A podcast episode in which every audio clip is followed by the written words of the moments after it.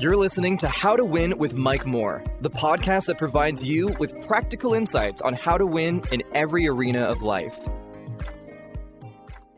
Introducing the Mike Moore Ministries mobile app, your gateway to spiritual inspiration and godly leadership. With a host of practical features, it's like having a personal spiritual guide in the palm of your hand. Watch and listen to the How to Win podcast, get exclusive early access to the Answers That Work broadcast before it airs on television, receive uplifting and thought-provoking nuggets, and stay up to date with Mike Moore's speaking engagements through an interactive calendar. To download, visit your device's app store and search Mike Moore Ministries. Hello, I'm Mike Moore, and welcome to the How to Win podcast. These podcasts are based off 2 Corinthians chapter 2, verse 14. It says, "Now thanks be unto God who always causes us to triumph in Christ." Listen, I'm so glad to have you with us today. We're going to begin a new series today, so I want you to let somebody know that you are watching How to Win podcast. I'm in my leadership edition, and I believe it's going to be a blast today. So get ready for revelation, get ready for insight, and get ready for your leadership to go to another high level. I want to begin a 2-lesson series, very short series, entitled, "So What Do You Really Value?" What do you really value? Now, the theme of this new series, and it's a short one, is a leader's values matter. Your values as a leader matter. You know, I sense that the Holy Spirit was leading me to build a blueprint containing the components of leadership. And so sometime back, I began talking on purpose, and the subject was the why matters. Then we moved to vision, and our subject was vision, seeing beyond the now. So we've moved from purpose to vision, and now we're talking about values. Your values as a leader matter. So the question is, what do you really value? Do you know what your values are? Do your team know what your values are? Do your followers know what your values are? Our background text is taken from Daniel chapter 6. In just a moment, I'm going to read verses 10 through 12. Daniel chapter 6, verses 10 through 12 in the New Living Translation. Allow me to give you the historical context, including the previous verses. Beginning at Daniel chapter 6, we see that there's a transition taking place, that the Babylonian Empire have been overthrown by the Persian Empire. So the new king now is Darius. And Darius, as a king, when I studied the scripture, appeared to be a really good person, a real good man, a real good leader. And he decided to establish his new administration. So beginning at verse 1, Daniel 6, verse 1, the scripture says that he established 120 officials, satraps, over his domain. 120. And then it says that he selected 3 governors to oversee the 120. Possibly 40 officials reported to each governor. And the scripture says Daniel was one of the 3. So you've got 120 officials governing the whole provinces. And then you got 3 governors over the 120, and then you got King Darius. The scripture says that Daniel distinguishes himself amongst the other two governors. And it tells us why he distinguished himself. It says that a spirit of excellence, he had a spirit of excellence on him. And the king, Darius, decided that he would make Daniel number one. So you would eventually have one governor, then two under him, and then the 120 officials. Well, once the two officials discovered that the king was planning to make Daniel number one, they decided to undermine him. And the scripture says that they began to look at his life. Daniel had operated in a level of leadership all through the Babylonian Empire for the last 40 years. And they searched the books and the history of Daniel, and they couldn't find anything wrong. When they looked at his work ethic, his character, his leadership, they couldn't find anything wrong. So they decided that if we're going to trap Daniel, then we have to do it concerning his religion, concerning his God. And Daniel was known as a man of God. He was known as a very spiritual person. He was known as a person who prayed consistently and daily. So they came up with this scheme. They went to King Darius and they said, King Darius, listen, all of us, all of the leaders, across all the provinces, we've gotten together and decided that we want to honor you. We think for 30 days, 1 month, no one should pray to anybody. You're going to be God for the month. And if anybody prays to anybody else other than you, then they would be cast into a den of lions. They were actually playing into Darius' ego. He signed the edict, and once he signed the edict, it could not be changed. Now, that's the context. They have come up with a scheme to undermine Daniel. They have manipulated the king to sign in law an agreement that no one could pray to anyone except the king. Now listen at the 10th through the 12th verse, and I'm going to read it from the New Living Translation. But when Daniel learned, this is so powerful, when Daniel learned that the law had been signed, in other words, no one could pray to anyone except King Darius. He's going to be God for the month. Now watch this.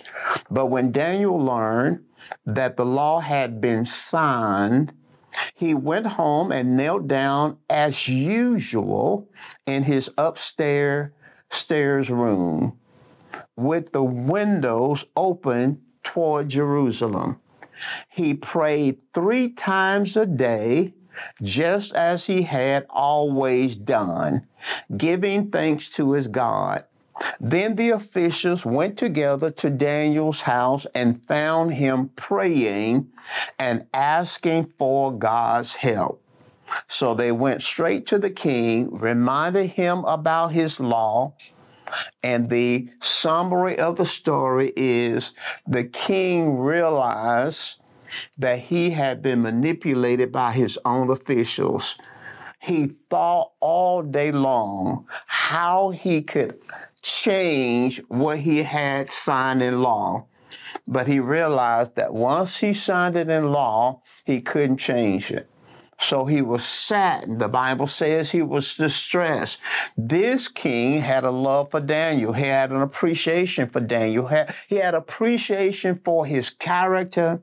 He had appreciation for his work ethic, his leadership, his trustworthiness. And he would have never signed that thing in law had he thought through the situation. So he commanded Daniel to be brought, and Daniel was cast into a den of lions. And if you know the end of the story, God sent an angel, shut the lion's mouth. The king fasted all night, prayed all night, came down, called out Daniel, and Daniel was still alive. And God had rescued him from the lions. Now, we're talking about values, a leader's values matter. And I'm asking you a question. This question is the subject of the two-part series. So what do you really value? Now, Daniel, when we study his life, he was a prophet, but more than a prophet. He had a unique blend of spirituality and character and skill. Spirituality, he was a man of God.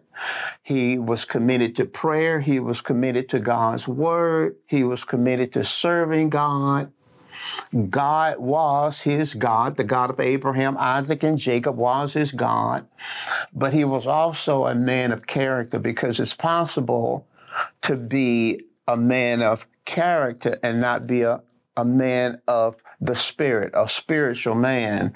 But he was a man of character and a man of skill, and everyone recognized his leadership and respected his leadership.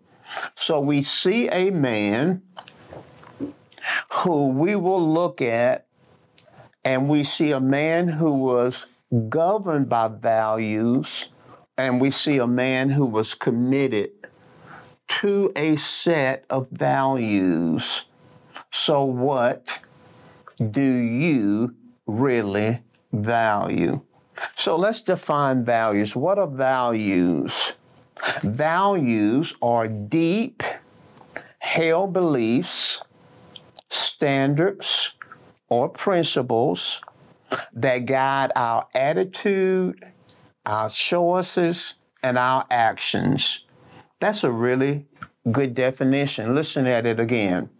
Values are our deeply held beliefs. What are your deeply held beliefs? Values are our deeply held beliefs, our standards. What are your standards?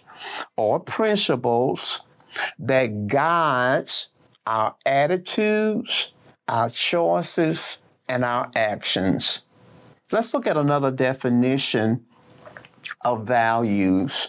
Values are our personal internal rule book by which we live our lives and make decisions and judgments. Our personal internal rule book. No one has the exact same internal personal rule book as another person. So I'm asking you, so what are your values? Our internal, our personal internal rule book by which we live our lives and make decisions and judgments. Let's look at another definition of values. One more definition. Values have to do with what is important to you, what defines you, what makes you who you are, and what you stand for. I'll give that to you again. Values have to do with four things. What is important to you? What, as a leader, is important to you? Secondly, what defines you? In other words, when people think about you and they think about your leadership, how do they define you? Or if they were asked to define traits that you possess or attributes that you possess, how would they define you? Values have to do with what makes you who you are. What makes you who you are. And then finally, values have to do with what you stand for. Do you know what you stand for? Have you ever thought about that? This is so very important. So very important. It's important that we have purpose because the why matters. It's important that we have vision, seeing beyond the now. But it's also important that we possess and we're committed to a set of values. So in the remaining part of this episode, let's talk about why are values important? And let's take a deeper look into Daniel's life. Why are values important? Number one, values are important because they influence our moral judgments. They influence our moral judgments, commitments to personal and organizational goals, and the way we relate to people and the way we respond to others. Now, let's slow down. Let's talk about Daniel. Values influence our moral judgments. When you study the life of Daniel and you see him, his leadership, and even how he responded to his enemies, we see a man that's governed by his values. His values influenced his moral judgments. So even when the enemy or his enemies, the other two governors, try to trap him, we see no argumentation. We see no defense. We see no rebuttals. We don't see him confronting them. He knew they were enemies, but his values influence his moral judgments and his commitment to personal and organizational goals. See, your values should influence your personal goals. They should influence your organizational goals. They should influence how you work at work, how you do business, how you operate when no one's looking. Your values should influence your moral judgments. How you relate to people. Values influence how you relate to people. Values influence how you respond to people. Number two, values inform the priorities we set and help us to be consistent. They inform the priorities that we set, and they help us to be consistent. When you look at Daniel, we see values of faithfulness. Faithfulness was a value because he had been in leadership for over 40 years in the Babylonian Empire and then transitioned right into a new kingdom rule. He was faithful. We see trustworthiness. One of the reasons why the king selected Daniel is because Daniel had integrity. He was trustworthy. And these governors were over not just people and tasks, but they were over finances. And the king wanted people who were trustworthy in these positions. We see integrity in Daniel. We see excellence. The Bible clearly says he had a spirit of excellence on him. We see consistency because our values inform the priorities that we set and help us to be consistent. If family is a value, then you will be spending time with your family and you will be consistent. Number three, why are values important? Because they tell us when to say yes, and our values tell us when to say no. When you have a set of values, you know, I can't do this, I can't do that. You don't have to pray and meditate about it because your values tell you what to say yes to and what to say no to. When the king set in motion a law where a person in that kingdom could only pray to Darius, the king.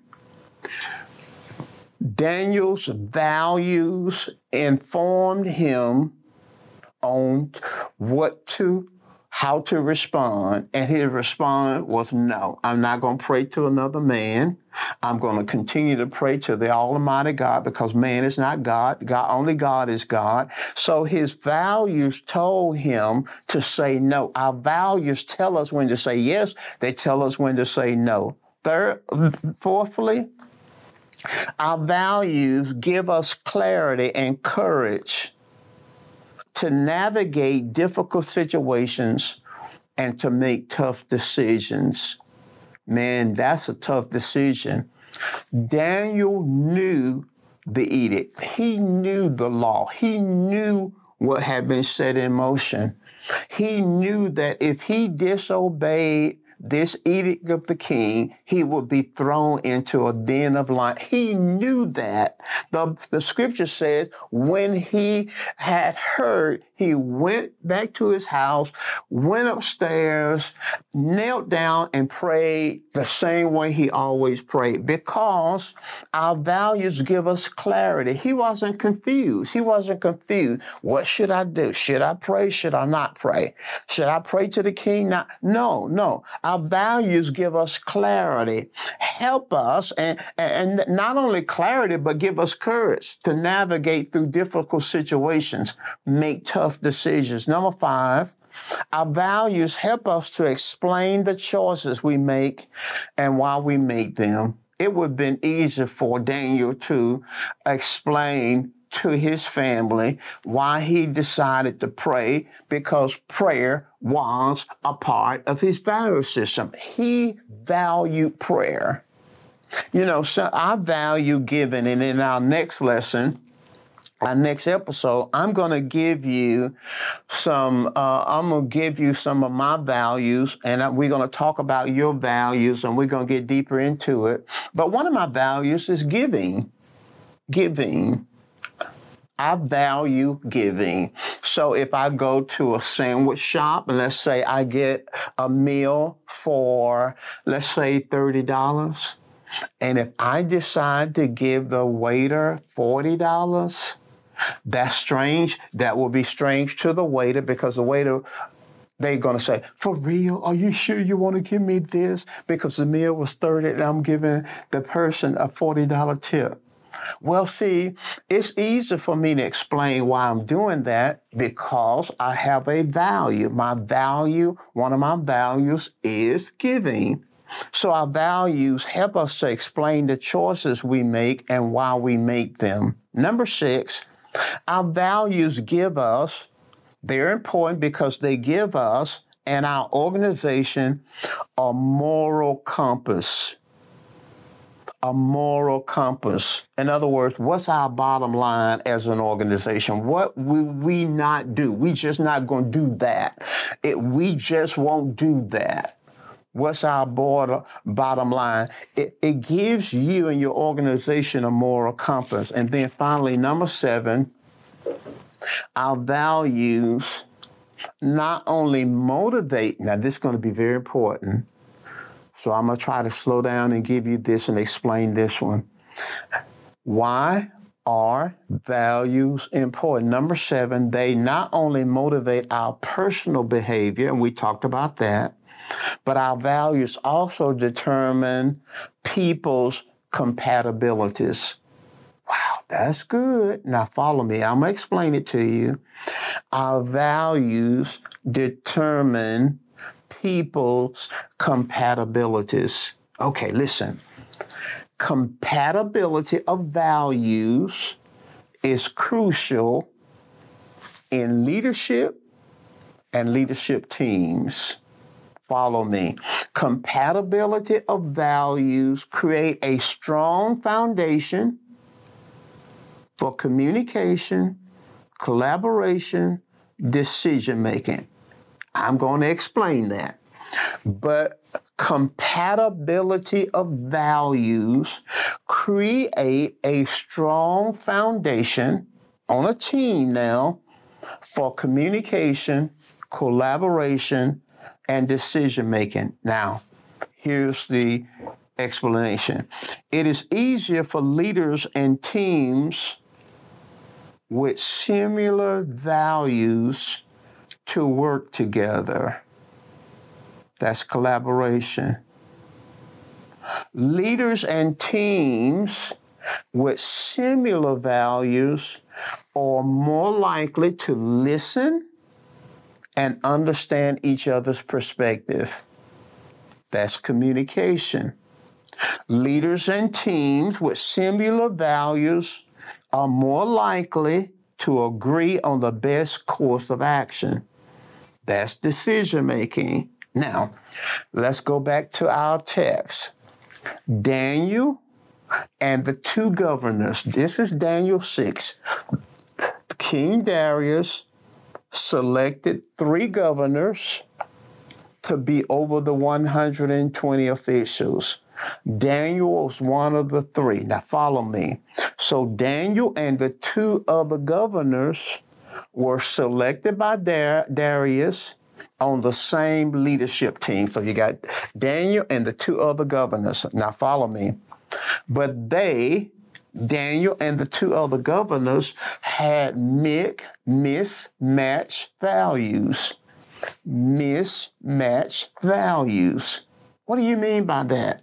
Well, Daniel valued integrity, excellence, honor, but the two other governors that tried to undermine Daniel, they valued deceit, manipulation, and doing whatever it took to get ahead and gain power. So you got a team, Daniel and two other governors, but they had mismatched values.